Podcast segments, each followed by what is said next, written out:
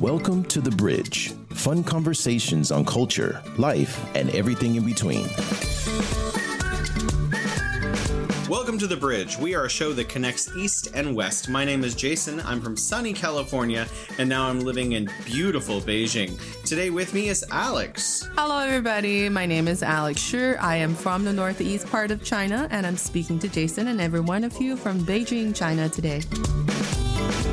Find us where you get your podcasts. If you like the show, then consider pushing the like button or giving us five stars. Suggestions, comments, anything you would like to share, email us at we love the bridge at gmail.com. We love the bridge. You know, recently I was living in Wuhan, Yeah. and uh, I'm trying to get the tones for that. You know, because I, I worry because in English doesn't matter. I can say Wuhan, Wuhan. Wuhan, It yeah. yeah, it doesn't matter. But in, in Chinese, it's like, oh, what's that place? You actually do it very perfect every time. Woo! I Mm. was getting to know the town because my wife and I we're thinking about retiring there. It's a beautiful city, so that's like our our retirement home city place. We want to go live someday. And I got to travel around, and you know Mm. Yeah. how much I love Jianghan Walking Street because I've talked about it a million times. You only talk about it like every episode. I found a new place. There are some really cool places. There's Valley Optic Oh. Square, which is great, and there's like the Walking Street I just mentioned, um, Uh-huh. whose name I should not mention on the show anymore. And there's a bunch of other really cool places. There's Turtle Mountain, and but one place. Oh, they also have Mulan Mountain, by the way, which I am In told. Wuhan, wow. Which I was told is not actually the mountain that Mulan is comes from, and I'm confused and angry. And actually, I'm gonna find out if it's true or not because she's got to be from somewhere. Even if she's mythological or whatever, there was probably like. Anyways, I'm way off point. I mean, it could be about the the flower and instead of the person. yeah, the there's a flower called Mulan flower, and that could be what the mountain is named of. Mhm. Sure, I knew that. Yeah, absolutely. I'm sure you did know everything that's in Wuhan because you're such a representative of what Wuhan is for us and for the all of our listeners across the globe. Okay, so. that's a big lie now. Jason knows. Jason knows everything for Okay, sure. so near Jianghan Walking Street, Mm. further north, about mm, I want to say a kilometer, Mm. uh, maybe slightly less. There is another street. It's called Li Huangpi, and I probably I do not know the tones for that, so I've definitely ruined that one. But it is an old quarter. So okay, firstly, Uh-huh. Jiang, Jianghan Walking Street is part of the old colonial quarter of Wuhan. So that means Mhm. the Europeans that came in, the English and others, they set up like a, a trading house and like several embassies and like you know different hotel blocks for themselves and stuff Hmm. created a whole quarter but north at the north end of this Hmm. further north from jianghan walking street is this place called li huang pi and it is a former french kind of area although there are flags flying there that are italian what it has essentially Huh. become is europe town Oh. so yeah in america a lot of people and i saw this in tv shows including better call saul people often make jokes do you think people in china are having american food when we say we're going to go have chinese actually you know there is a chinatown in the west Yeah. this is kind of like a europe town so when you go there there are all these brick buildings that are from like 200 years ago that look that are literally in colonial style because they are Yeah. colonial buildings and they Uh-huh. have pillars and like there are cafes there where they have many tables outside and like they have really nice cappuccinos. The best cappuccino I have ever had in China was at a place called Big statement. Passing By. Ca- no, no, no, no, no. It's not. Eh, there is no comparison to any place in Beijing. There's in Wow. Beijing. I've been to like all the major cafes and like no, there's not a comparison. If you go to this place, first, I was actually making a video. Let me tell the story. It's called Passing By Cafe. Yeah. It's in this place. And I, my wife and I were filming. She films me. She's kind of produces my vlogs and stuff. Yeah. So I sit down in Passing By Cafe and I, I order a cappuccino and I'm sitting outside trying to look all French Yeah. and there's an Italian, fl- a big Italian Uh-huh. flag there. And I, I pick up the cappuccino that they bring me, and I say, "Wow, Uh-huh. I heard this cappuccino is really good." And I, I taste Uh-huh. it, and I, it literally is like no, nothing I've had in Asia. I was, oh my gosh, and I, I was like in the video, this is really, really good. You know, I say that about a lot of, but it really, really, really is. It was remarkable. my wife's going to hear this uh, podcast later. Yeah, absolutely. This episode, but yeah. I literally started sneaking there when my wife didn't know. I would say, Summer, I'm going to go to, um, you know, this part of the city to take photos, and I But you're actually going to get the cappuccino. Obviously, I can't lie, lie. So I would I go I would go around and take photos for an hour, and then I would sit down at this cafe and enjoy this cappuccino like once every couple weeks. in a way, it almost forces you to work more because you have to make sure that it doesn't come off as a total lie. You have to come up with some work on your on your little trip to that coffee shop. Hey, it's actually productive. Um, in addition to that, you walk around. There's a few blocks of this where there are all these like Italian flags and like Mm. it's, a lot of the neighborhood is actually in French. Signs are in Chinese and French, not in Chinese and English. Mm-hmm. People there, so Chinese folks go there with big cameras and like very tall model-y types, and they're like all, all dressed up. Yeah. And like people are using this area as a backdrop to f- take photos and, and look and be cool for their social media, their vlogs, and their I, I guess Instagrams and stuff. it's like an Insta Insta hot. I've never spot. seen as many cameras in Wuhan as I did in this one neighborhood where it's just like people every block you go there you see three people carrying a really nice big camera there. Like I have to look it yeah, up. Yeah, so yeah, this is the place. And it's not far from Jianghan Walking Street. So if you wanted to turn one day, you could do the whole like area. Actually, you could walk from one to the other. Not it's not too far. And they're little Mm. they're little uh art galleries where they sell like original oil paintings and Yeah. whole community. It's huge. It's it's just a massive area and it's beautiful. And I thought it's really interesting because yeah, there are Europe towns in China. Or like Yeah. you know, Western town or whatever. I guess Sanlitun to some extent used to be kind of like a West. It's not really anymore. It's more like just a giant, amazing mall with lots of bars in it. But it used to be kind of like a Western area ish kind of sort of place. Yeah, I mean, it still has some of the most loved Italian restaurants or some other kind of uh, foreign establishments in the the food and beverages industry. Still, like in terms of if you walk around that Nali patio area, still feels a little exotic. But again, there are other neighborhoods, not just Mhm. Sanlitun. There's Mhm. like the Mhm. Korean part of it, where there's so many Korean restaurants in Wangjing. Yeah, Yeah. and then apparently in the the the mysterious wonderland of Shunyi, there are so many uh really good restaurants, but because they're so far away from where I live, I never ventured out to that area. Mm. But apparently that's what it's like over there, like to the northeast of the city. Mm. So still a lot more neighborhoods to explore. And when I was traveling in um uh Nanning, uh, the city of Nanning from in in Guangxi because it's so close to Southeast Asia as the center of the ASEAN conference, they actually have a neighborhood that's very close to what you were just describing, but it's like Mm. Southeast Asian country focus. Like there's a small group of building, and this is the the Filipino culture uh, community, and then there is Mm, the mm, Thai mm, mm. culture community and Malaysian culture community, and then like in each these communities, the buildings are built like to make you feel like you are in Yeah. yeah. that country, and of course, there's the cuisine that goes with this it. is what I re- So- find fascinating. That's what really why I want to talk about it today. Is that if Mm. you go to um, San Francisco, you have Japantown Mm. and you have Chinatown and you Mm. have a place called North Beach, which is kind of like a little Italy sort of place where they have a lot of Italian restaurants and Mhm. stuff. And so this is uh, kind of ubiquitous around the world that people like being immersed in a different aesthetic Yeah. and a unique aesthetic. And I want to talk about Wuhan specifically because I have a couple of other experiences there. They have a place called Wuhan Flower Gallery, and it's like a huge, massive series of fields. It's as Yeah. big as Disneyland, but it's mostly just like Yeah. flowers everywhere. And in the middle of it, there is a little French villa that is like, you know, it looks just like you're in like a village in, you know, France in the 1960s or something where it's, Uh-huh. it's little tiny cafes and they're selling like French ca- coffee and stuff. And you can take pictures with your with a big clock tower and things like that. Mm. My mom, she lives in a town called Oakdale, California. Oh. Oakdale is called the cowboy capital of the world Mm. uh, by themselves. I don't know if anyone else calls them. they definitely like to. And what they have is like an old cowboy town. That so like in Oak parts of Oakdale, it's meant to look like an old cowboy town. And nearby, there's a place called Knight's Ferry, which is a place where there's a covered bridge, and there's places you can go pretend you're panning for gold, and you can hmm. literally buy like rabbit's feet on like a keychain. Hmm. So I, I don't know how people feel about that. I know veganism and vegetarian are taking over. That probably sounds inhumane and brutal to a lot of people, but like you can go there, you dress up as a cowboy, you take pictures, black and white photos, and it's kind of like that. And I think this is a really interesting thing to note about that China has this sort of mentality too. So like Yeah. if you're in the states, you definitely can go become a cowboy.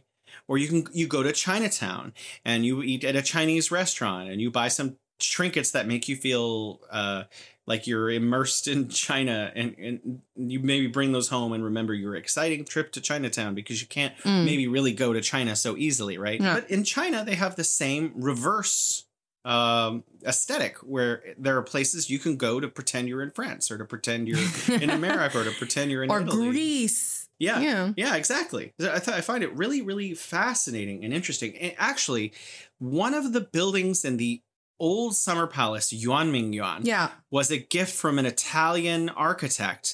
that building was is destroyed now, Yes. famously, and it, it represents like a, a whole other Mhm. thing, the a remembrance of what the imperial powers did to China because they destroyed this architectural structure and the entire Yes. area around it, which was said to by some people to be the most beautiful garden in the world, more beautiful than Versailles. So, Mm. but that that was an Italian building, the the famous one that they show in all of the pictures Yeah. inside of Yuanming Yuan. Ming Yuan. So, like even you know 150 years ago, they were playing you know Europe cosplay. I know. I guess it's never, it's always been true in human history that you sort of long for what you don't know because it has that kind of hmm. mysteriousness. And I guess that is going to always stay with us and it's part of our curiosity for the world. yeah. right? So you've been to California, obviously. Have you ever been to a place called Sacramento? I did not go to Sacramento, unfortunately. So- I, I, I guess. So I can't mention Oakdale without mentioning this place called Old Sac, Old Sacramento. So Yep. in the heart of Sacramento, on the river, there's a place called Old Sacramento, Mhm. and it's actually sorry Oakdale, a lot better than Oakdale in terms of being in a cowboy town. So you go in, and the streets are literally like dirt. Yeah.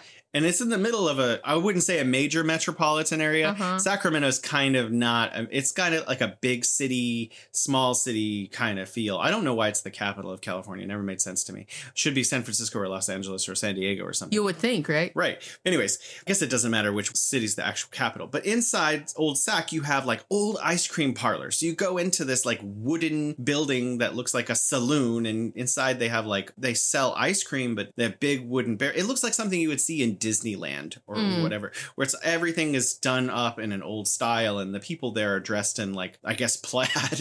okay.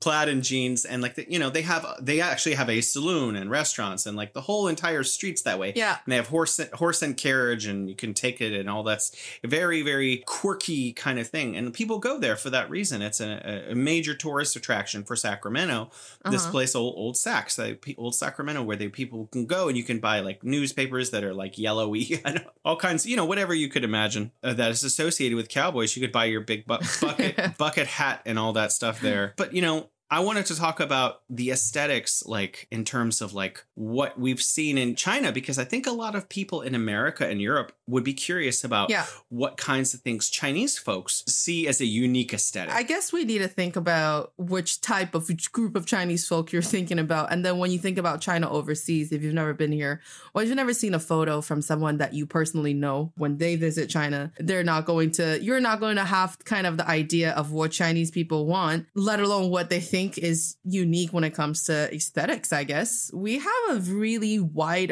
range of, I mean, yes, there are, you know, all of the ancient, the, the European looking compounds, communities, whatever that we just talked about. Mhm. Of course, that's like imported, but even within the, you know, Mhm. within China, because there's such a variety Mhm. of ethnic uh, culture, Mhm. even Chinese buildings themselves, if you go to different part, you'll be like, oh, I think that looks like, um, I guess that reminds me of somewhere in Southeast Asia, because, you know, these villages are not as popular as tourist rest, uh, destinations as Mm, mm. like for example thailand or the philippines uh, where a lot more westerners would go travel but it ha- it does have a kind of like a cultural export power on the the final shape of what architecture looks like in some of the southeast cul- southeast asian country regions How many um ethnic groups are there in China? 56, 50, 57? 56 ethnic groups in total, but one of them is the Han group, and we kind of count that because that that one,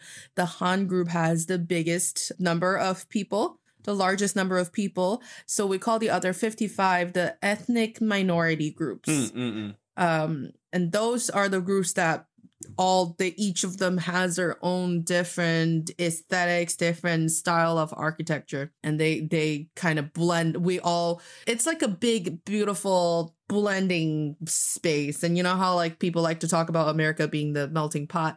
I was always like, oh well, we kind of have more have more like homegrown differences that we learn from and we we just grow up with. when we're talking about aesthetics, you So- know, one of the things that you, uh, if you are from the Miao people, am I saying that right? Yeah. Then you can Yes. wear your special. Costumes. I don't want to say costume because that makes it feel like it's not a. It's for show. It's a clothes, traditional clo- clothing. Yeah, Traditional yeah, attire. Yeah. And with which comes with this huge head uh, ornament, Ornament, for yeah. females. I'm not sure what males wear, but I see a lot of women who are uh, Yunnan and from this group. They wear this sometimes to special occasions. When I was in Shanghai at a huge business meeting, a woman dressed up like this for one of the one of the days. Everyone else is wearing like suits and stuff, and she dressed like this.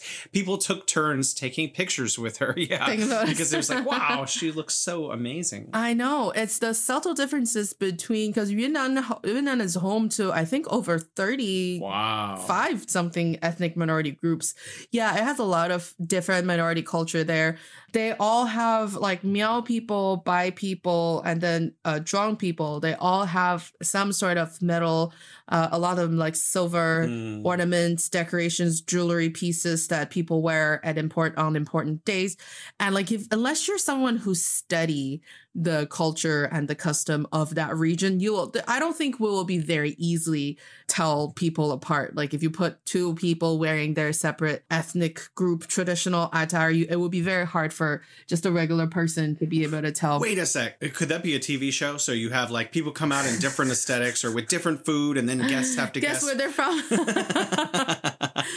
I mean, it would be fun to have foreigners read over all of the introductions and then see these people in real life and present them with the cuisines from that area Mm. and then be like, this is basically like a test. It's like you do your written test and then you do you your. You would have you would have 56 test. episodes right away because you Pretty much. each episode could be based around exploring anyways too many ideas on this show yeah.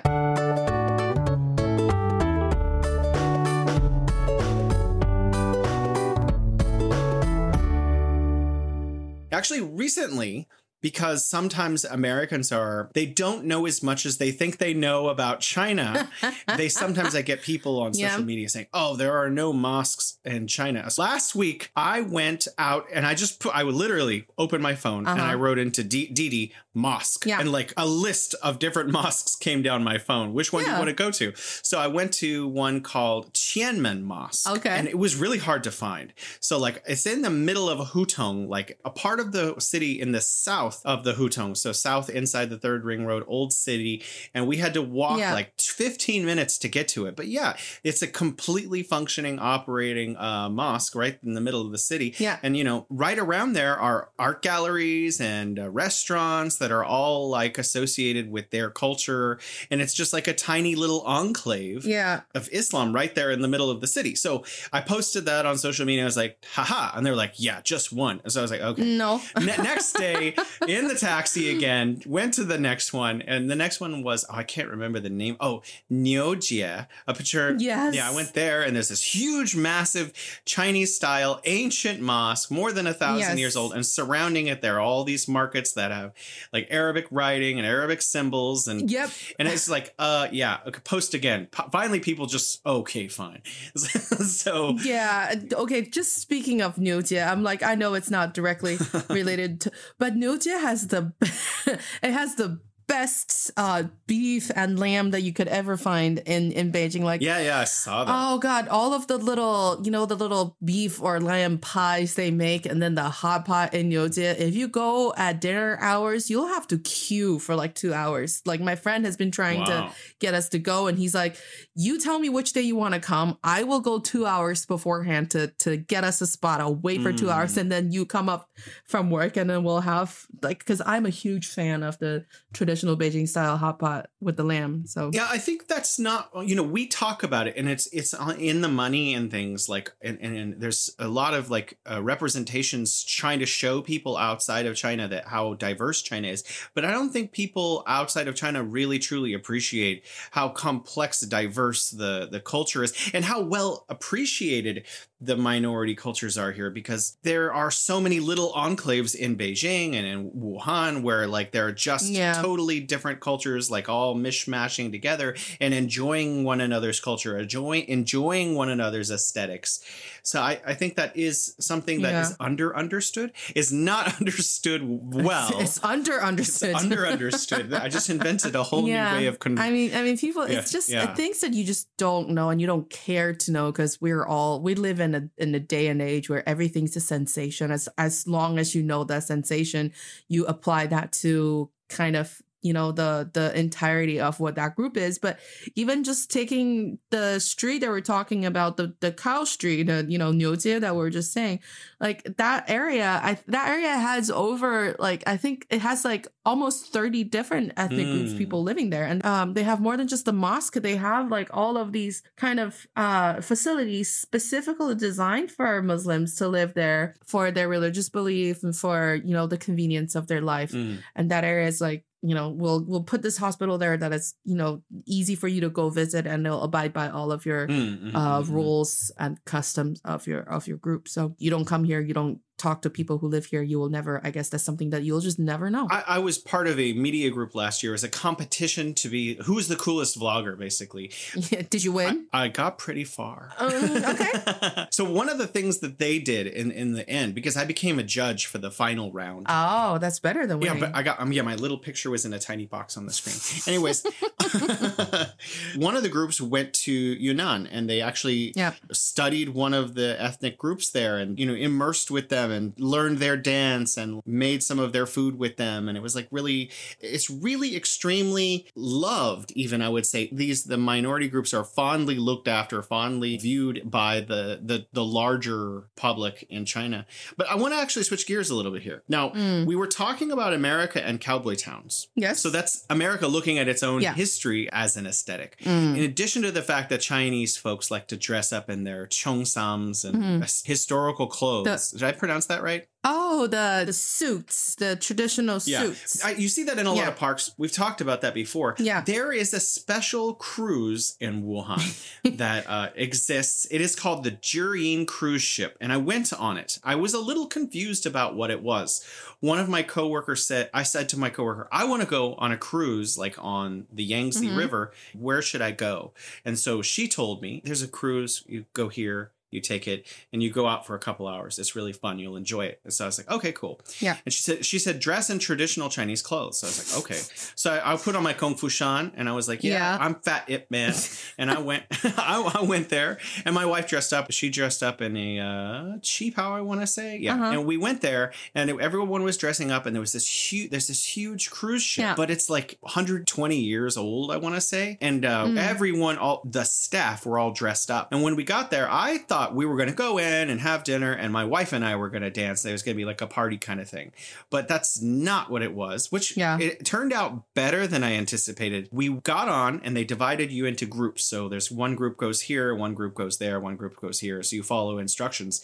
And it is a fully immersive, Yeah. interactive play. You are not dancing. There are professional dancers there in like traditional clothes dancing uh-huh and they're acting out a play where there's a story to be told about these passengers who are taking a cruise from Wuhan to Shanghai yeah in like the 1930s or or something. so you became the best dressed audience members that I, I would have hoped so, but actually, on the bridge on the way to the boat, there are all these booths Mm. where anyone can pay to dress up. So all the women were Mm. primping and beautifying themselves and putting on ch- qipao. I'd say about half of the audience there was fully immersed and dressed up. I wasn't sure who, sometimes who was an actor and who wasn't. it's like a flash mob yeah, and some of the parts of the boat, because they move you around at different times to hear different parts of the play, Mm. they were actually like, you know, close to you. Like, and they were just right there standing in the open, orating their lines and talking. Mm. So there was, for example, there was a man standing in front of an ancient, an old map where there were no bridges yet in Wuhan. Mm. And he was talking, he was looked dressed like an architect who was, you know, a hundred year old architect. And he's talking about how he wants to build a bridge. I think he was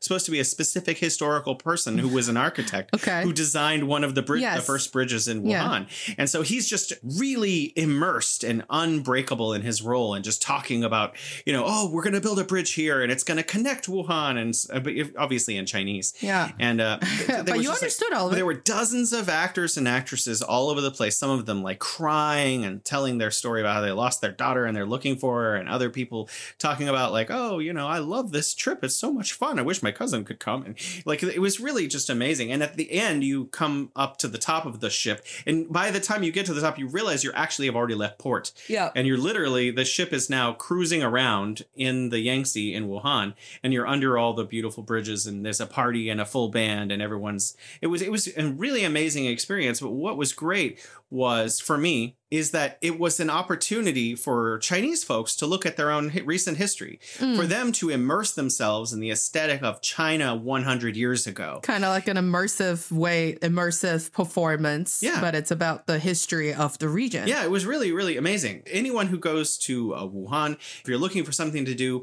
this is the thing you should go. to. Take notes, everybody. When you do get to travel, you have your list. Just listen to uh, all of our past episodes, and you can have a thorough travel guide of Wuhan from Jason for free.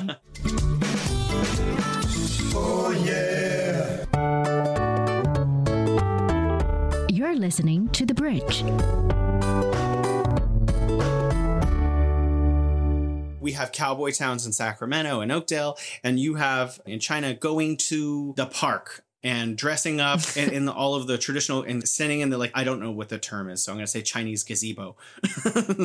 Those little temples that are in the park, and, and people dress up and they take pictures of themselves. And just like in America, where you dress your kids up as cowboys, it's like uh, a reflection of your own history as an internal aesthetic. I guess when you look different, people like to be different. If you have a way of just coming off as the one has with a different aesthetics in your group, then you will do it. I would do it as long as I don't come off as, you know, appropriating other cultures, which is one of the things they need to think about. You know, I did really interesting, I think, for Americans listening to this in terms of cultural appropriation, because I think it's looked on very differently in China, like dressing up in Mhm. Chinese clothing, attire.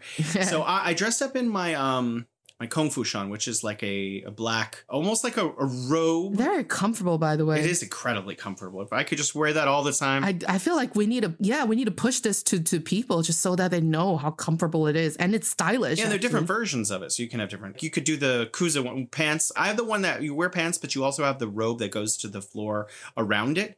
It's I feel so cool. It's like you should. I did a video for my, of my vlog Uh-huh. in China that was on Bilibili and uh, Uh-huh.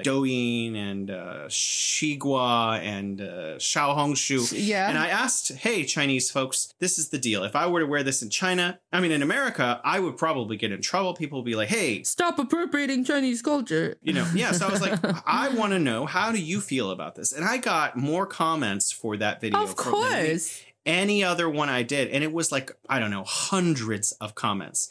It was nothing but positivity. It was nothing but like, wow, you look cool. You know, thank you for you know trying to appreciate our culture and stuff. I think it's different in America because the Chinese community has undergone prejudice. Yes. And they've endured credible racism. You know, there was a point in San Francisco Chinese Chinatown history where there were riots against Chinese people, and they were tr- forcibly moved from one area to another. Yeah. and they were they were treated poor, almost like slaves when building the railroad. Yeah. and like you know, they they've endured a different kind of culture. So it's like when Amer- white American dresses up like them. It's like, hey, you know, that's not cool because of all of these conditions. Whereas in China, that those same conditions don't exist as in the same way, and so it's a different context. Yeah, I think we talked about this before, and it's really just like when we see people from other cultures being interested in what our culture stands for. We're like, oh, that's awesome. You, it's like you come to our like you visit my my house, and you're like, oh wow, this this couch looks really comfy and nice. I'm gonna sit on it, and it, I would be like, yes, please. Like I'm very proud of my couch. I'm not gonna be like, how dare you sitting on my furniture? You know. Yeah, it's very complicated. I'm sure that books have been. I was going to say could be written, but I'm sure books have been written about this topic. Definitely. Um, so I have not been to Chinatowns other than the one in San Francisco and the one in LA. okay. But you've been to Chinatown in New York. Could you tell us a little bit of a lot, as much as you can, actually, be descriptive. as po- what is it like like? What is New York's Chinatown like? Uh, first off, New York Chinatown is in it's at the tip, the lower tip of Manhattan. So it's really crowded as you could imagine or as you've seen on on other in Movies. in other movies. I mean, New York is overcrowded, but Chinatown is more crowded and the establishments are on average just smaller than other establishments because if you know the shape of Manhattan, it kind of goes down. It's like, you know, it's time the sand clocks. It's like that at the tip. Mm, mm. And Chinatown's kind of at the spot where everything goes super narrow. Um, and it's kind of like I've never been to the Chinatowns in San Francisco and LA, but I imagine, at least for San Francisco, it probably looks kind of similar to the Chinatown in New York. But of course, when we talk about Chinatown in New York, we're talking about the actual neighborhood, Chinatown, which is the original Chinatown in Manhattan. And before I knew too much about other neighborhood that have come up in our conversations a couple times before, I was like, okay, I'm in New York. I'm gonna go to Chinatown to find the best dim sum, to best Mm, the, mm, find the mm. most authentic hot pot places. And of course, there are all of these little shops, the dollar stores or different shops, and a supermarket that I talk about where I could actually go find more good quality Chinese stuff, not just random things that, that Mm. random goods with Asian characters on them and they'll just have to do. And it's always an adventure for me for the first year because I am a huge noodle person. All of these people are like, you know, you should get on a healthy, healthier diet and cut down carbs. I'm like, unless you can find me a substitute for like noodles, I can't really cut down the carbs. Mm.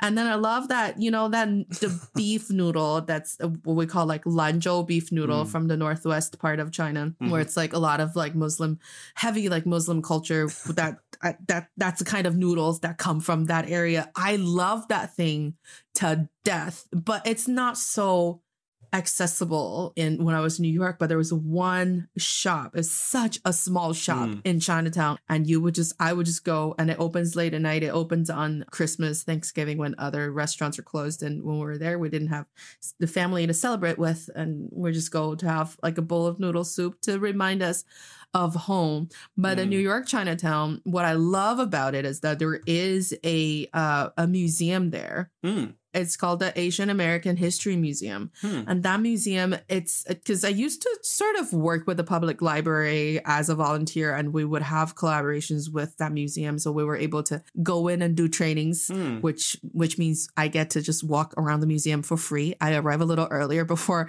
the training session, and after the the students have left, I I would stay a little longer in there just to see. You nerd. Um, I love that it's really interesting you know it's mhm. it has it has a lot of pieces that you don't you wouldn't think would belong in a museum but like some pieces of document or even like wardrobes or clothing I would say that people used to wear um, in early days of, of New York Chinatown. And you just it's a small compact establishment like the other establishments in Chinatown, but it gives you, it's kind of like you eat there, you could walk around the museum, you go buy something. Um, and then it's also very close with Little Italy. Mm, And mm, so you kind of could, you could sort of spend a whole day there in New York. But mm. I have to say, I kind of abandoned the Manhattan Chinatown a short while after I had arrived in New York because I discovered Flushing. I just started. I was like, it's worth the trek. It's it's worth the travel from from Manhattan to to Flushing. I'll go there. It's more Chinese.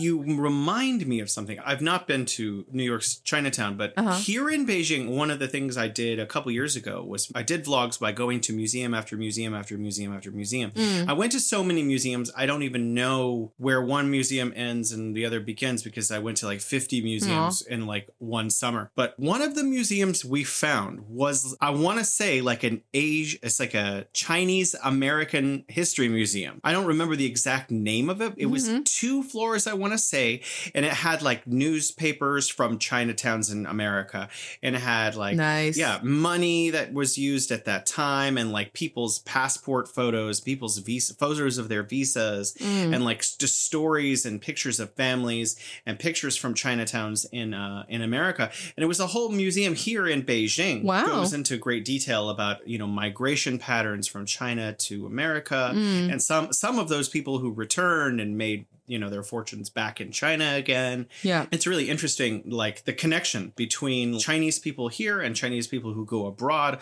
A lot of them oftentimes feel very, very connected to their roots here in China. Yeah. So I think that's really fascinating because, you know, I, I don't know. America's such a new place. When Americans go abroad, do they remain American? It's like, I, I need a cheeseburger. I guess they still do. They're bringing Shake Shacks with them That's to right. China. Yeah. Oh yeah. You're listening to The Bridge.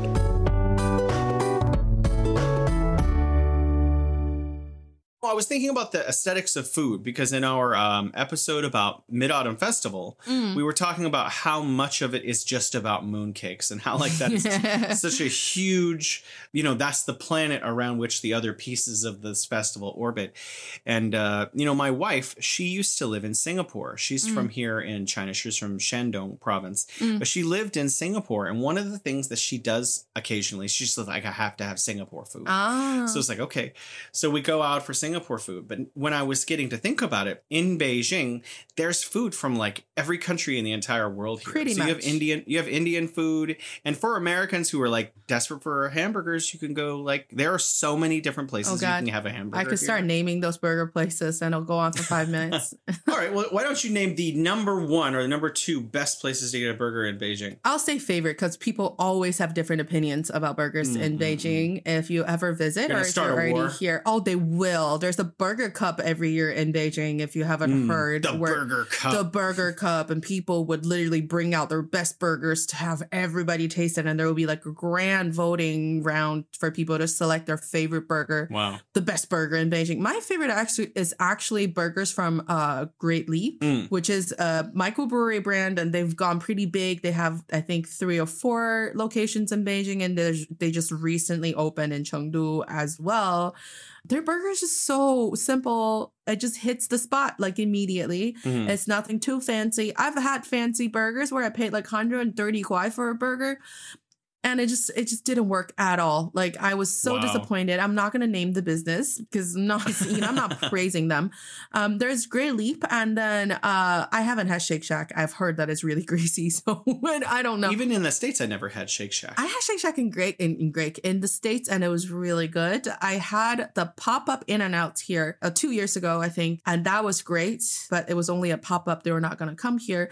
And then I also enjoy home plate burger a lot. But that's also because we go there every Thursday for trivia nights. And I just always, especially when I'm having a really rough day at work, uh, usually I would crave some kind of Chinese food to kind of just get the edge off. But on Thursday, I'm like, I am going to home plate. I am gonna have that burger because it's it's called the Great Traditional American Burger. So So, this whole aesthetic thing kind of works in a micro way in just different individual restaurants wherever they are. absolutely. When, when I went to uh, the Philippines, I, I saw this place called Jollibee. It's like a fast food restaurant. I've in- in heard Lisbon. of it. I think. Yeah, so my wife was like, "Oh, this is like a famous place." I was like, "Oh, okay, sure." Yeah. So we went in, we had like some hot dogs and stuff, and I put took some pictures and posted it on my WeChat. Mm. And all of my friends from the Philippines who were living in like America Oh and like in China, they were like, "Oh my gosh, I missed that place so much. How did you? Oh, please bring me some back." And I Oh. was like, "Re- "Wow, I had no idea these photos were gonna just go so fire with this community." Mm. You know, I feel the same way about Taco Bell.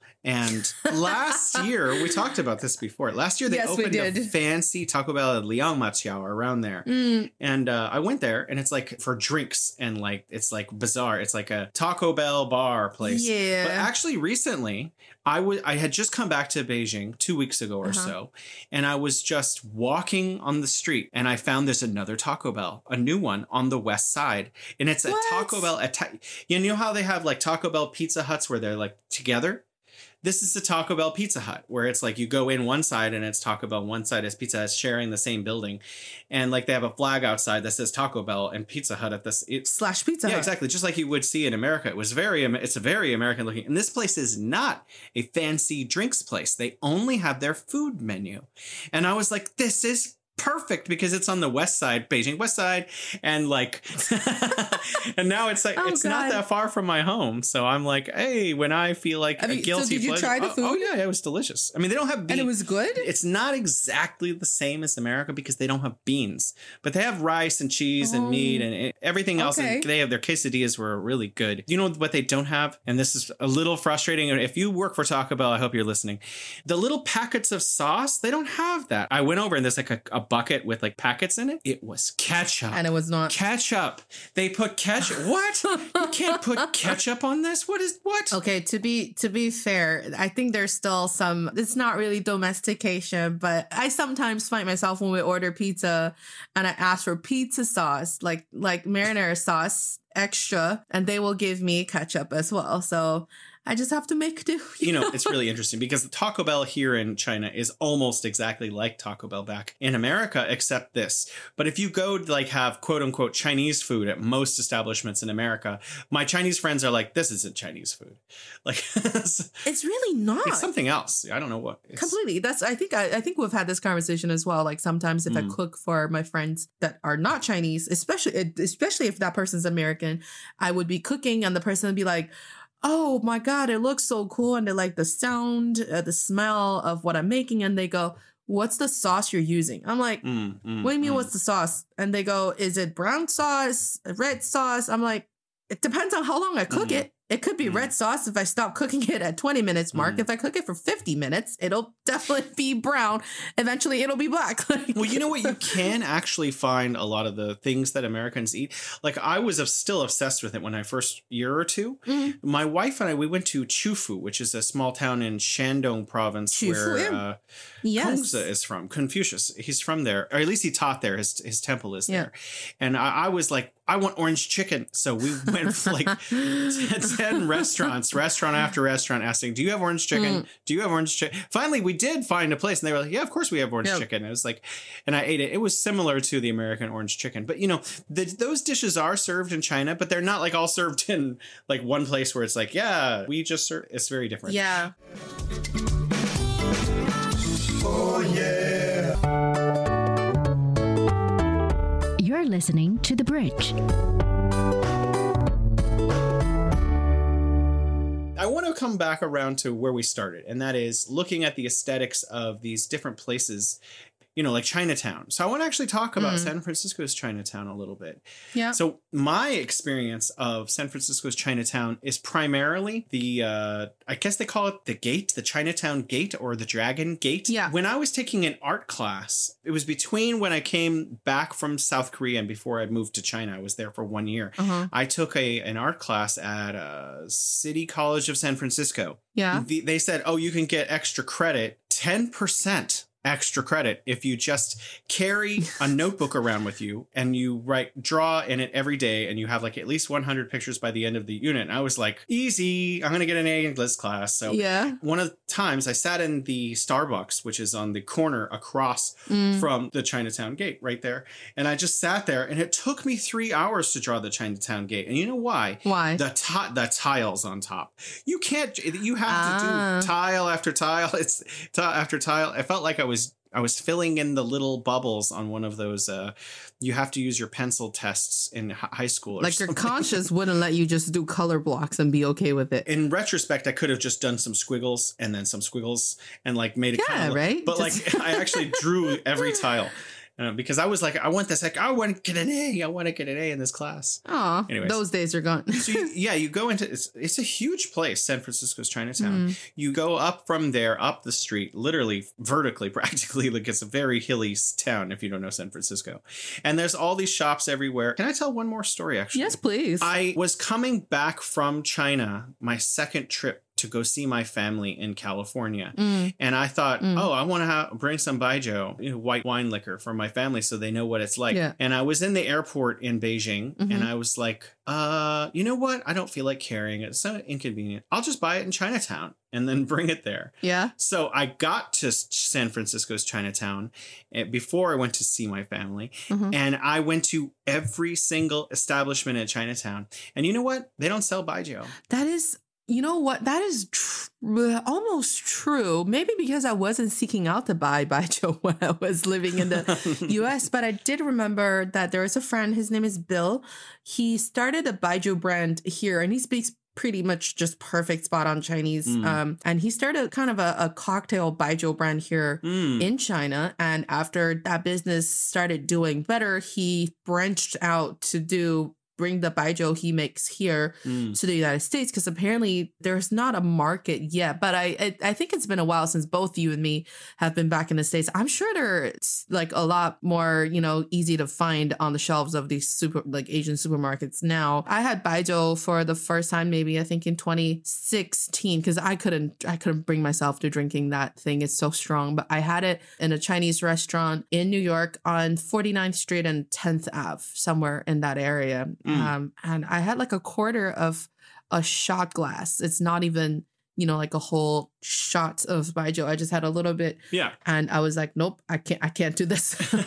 you know, a lot of folks say that. It's really strange that you also feel that way. It's actually one of the only alcohols I still drink. oh, okay, now we know we're gonna drink next time we meet up. I don't drink anymore very much, except when I go out with my wife's family. yeah. But um, my wife's uncle got me on it. So when I first started dating her, Uh, um, her mom sick. Her mom is in Shandong, so my wife's mom was like, "Oh gosh, we need to make sure we judge Jason by how much alcohol Weigh- well, not just that, but we need to weigh him on the scales of is he appropriate for my daughter? Oh, so God. she has a, a brother living Uh-huh. in Beijing. Yeah. So he's my jiujiu, right? So he he Yes. invites us out like a couple times a year, still to this day. But at that time, it was like to see, oh, who is this foreigner trying to date, you know, my niece? And so like he would give me these little tiny shots. So you say about a quarter of a shot, uh, like a typical shot. That's actually about what you're supposed to drink at a time. Yeah. You get these tiny little yes. I want to say champagne glass looking things or wine, but they're tiny. Uh, they're super tiny and they have yeah. about a quarter of a Western shot of alcohol in it. Yes. And then you have this little carafe. There's a tiny carafe which has about four total shots of it. Four or five servings. And so you pour for your friend, not you, or your family member, Mm. into these tiny little shot glasses and you cheer each other, Yeah. the older person cheering slightly higher, and you just drink tiny amounts of baijiu at a time. Yeah. The first couple times I drank it, it did make my throat feel a little burny, you know, like a Yeah. oh yeah this is a it's warm but actually after i drank it three or four times Um. i really developed a taste for it in terms of hard liquor i think it's my preference i like it more than whiskey more than vodka more than all these others yeah Yeah, I mean, I did start drinking it when I went to Guilin last year when we were drinking with some of the, the business people we're working with. And they gave us really Mm. good baijiu. And we were able to, when you drink it with the, the mini, tiny champagne glass that we're talking about, like when Jason and I say it's mini, it's tiny, it's really small. It's like tiny, tiny, tiny glass. it's like a thimble of alcohol yeah it's the idea of baijiu. You're not really drinking that much. Well, one of the ideas is that it's about fragrance. Yes. So it's so the smell of it is supposed to, you know, people in America, you'll know this because we grow a lot of sorghum Yeah, in yeah. America. And we export this sorghum to China. And a lot of the higher quality sorghum that gets exported Become gets baijiu. turned into bi- become becomes baijiu. The lower quality sorghum goes to like livestock and stuff, but the very high quality sorghum ends up turning into the very high quality baijus. Yes, absolutely. The friend uh, named Bill that I was talking about, he actually did a little bit of a Mm, baijiu tasting thing, ranging them from different types of like fragrance that they have, and you have just taste a little bit of each one. And I was like, oh, and he's like, I want to, which I think should be done, you know, in the in the U.S. or somewhere else, or even Mm. just internally. Domestically with people, he's like, I want people to appreciate baijiu like people appreciate Mm, wine and whiskey. You know, like you need to taste it, you need to understand Mhm, and mhm. appreciate it. You know, what's really interesting is that I have yet to see a Baijiu cocktail. so, like, I actually I tricked some folks into drinking a, a Baijiu cocktail one time Mm-hmm. because I ran out of scotch or something I was putting into uh, sangria. I ran out of the hard alcohol we were using for sangria, so I started using Baijiu secretly in the kitchen where people weren't looking. People had a great time. They didn't even realize people who would ordinarily say I don't drink Baijiu, Uh-huh. they drank Baijiu, and they were like elated. I will I will fulfill your wish if you are willing to taste it. I will take you to places in Beijing where there are baijiu based cocktails. Wow, so there are. Wow, so Yes. is, are they the same? Is it just like a, a different cocktail, but now it has baijiu instead? So it's it's just orange juice and baijiu instead of orange juice and vodka. The ones that I've had are all kind of designed around the taste of baijiu because it still it has a very different, whatever you call it, like the taste and then aftertaste uh, than other liquor. So I imagine you'll have to change up the recipe of other cocktails. Um, there used to be this place called Capital Liquor or Capital something. It's it started by the guy that I've been talking about, and they do they don't do just tasting. They also Mm. do cocktails that are specifically baijiu cocktails. And we went to this Mexican restaurant, funny enough, the other day uh, in the Wudaoying Hutong area, and they, my friend ordered a, a baijiu cocktail. I want to tuck this back into our bigger topic here. So the reason I bring this up about Chinatown is that you go to Li Huangpi, Ah, and it's yes. not exactly like Italy or like France. Mm. It, it has elements that don't really belong, that are kind of mixed mashed with itself, which is okay. Yeah. What's interesting is Li Huangpi is all the people I saw running Mm. the individual, they're all Chinese folks. Like I didn't see like an Italian guy in making the in cappuccinos or whatever in the cafes. If you go to Chinatown, Mm. almost all of the businesses are operated and run by second and third, fourth generation Chinese folks. Yeah. But what's really interesting is that some elements of Chinese culture that I take for granted as existing because I've lived here in China don't Yeah. completely still fit. You know, you go to Chinatown and you want to buy baijiu, the Chinese liquor, and it's not even there. By the way, that's an export business we need to get on. Alex, we, we figured and this is a Yes. new business we idea. should. but but you know, like yeah. Keeping these keeping aesthetics notes. that, that are interplayed. I'm sure if you go to old Sacramento, it's not like actually being in a cowboy town. Mm. It's interesting. We step into this other aesthetic, this other reality, and it, is only a representation of the real thing. So for those of you who've been to Chinatown, if you want to know what China's like, you got to come to China. Yeah, that is a very good point to make. And it's almost the most important one for the entire episode. As much as we love having a place that reminds us of home we're living abroad, it's not exactly what home is like 100%. So, Well, uh, it's always a great pleasure talking with you. Please join us next time on The Bridge where we connect East and West. always lovely talking to you too, Jason. I'll see you next time.